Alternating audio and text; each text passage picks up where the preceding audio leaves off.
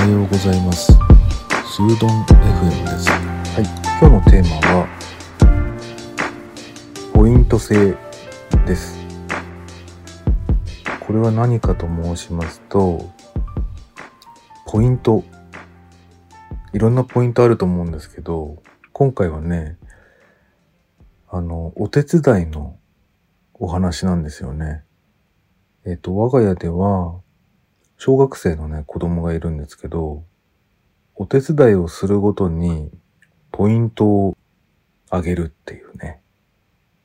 まあ、最初はね、あの、お小遣いを、まあ、ポイント、現生で渡すっていうかね、ポイントじゃなくてね、お手伝い、例えば風呂掃除したら100円とか、あの、皿洗いしたら100円とかにしてたんだけど、そうするとね、なんか一回例えば300円あげたとかになった時に、どんどん高くしていくっていうか、も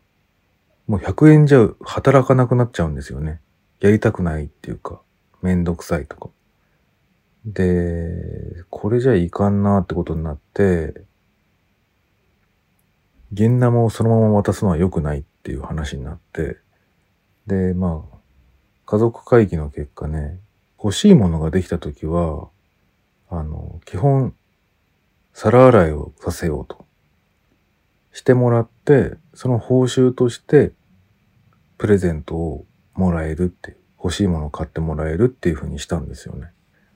なんだけど、まあそれだけだとちょっとモチベーション上がんないだろうなと思って、テストでね、100点取ったら、皿洗いなし、みたいな制度にしたんですよ。で、昨今のね、小学生ってね、やたらと宿題が出るんですよね。で、毎日のようにね、小テストみたいのがあるんですよ。考えられないですよね。自分の時代の時は、まあテストってあったと思うんだけど、なんかそれは高校とかね、もうちょっと上の世代になってからの話だった気がするんだけど、今やもう小学校の段階からね、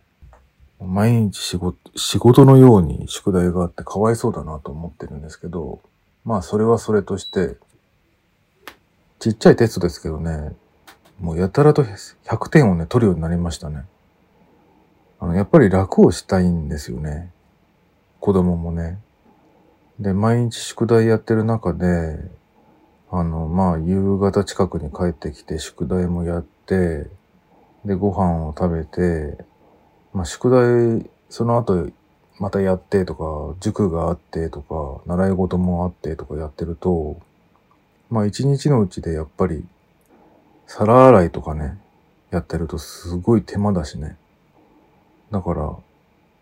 100点取るようになってきましたね。そっちの方が効率がいいみたいで。で、当初は、皿洗いね、もうめんどくさいし、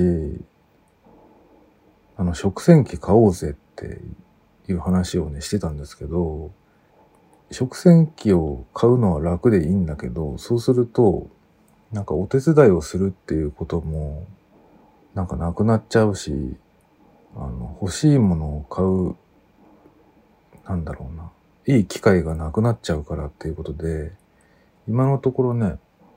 食洗機を買うのを保留にして、その子供が何かが、何かその誕生日プレゼントとかとは別にね、何か欲しいものがあった時に、あの、気持ちよく渡してあげられるように、皿洗いをさせるっていうのをね、なんかお互いのツールにしてますね。だけど100点ばっかり最近取るから、結局、僕か奥さんかどっちかが洗い物をしなきゃいけなくて、ちょっとめんどくさいなっていう風になってきましたね。であの、まあ、昼飯とかはね、あの、ランチ時はみんなそれぞれご飯を食べるからいいんだけど、問題は夜飯ですよね。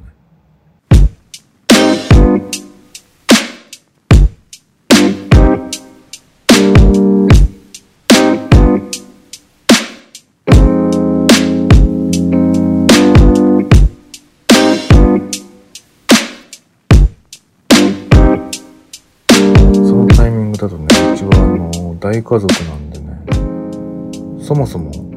洗うものの量が多いんですよね。で、皿洗いについて言えば、小皿とかを使い出すともうめちゃくちゃな量になっちゃうんですよ。そうですよね。かける人数分なので。だからね、あの、ワンプレートみたいな感じで大きい、比較的大きいお皿を人数分っていう風にしてやってますね。まあなんだけど、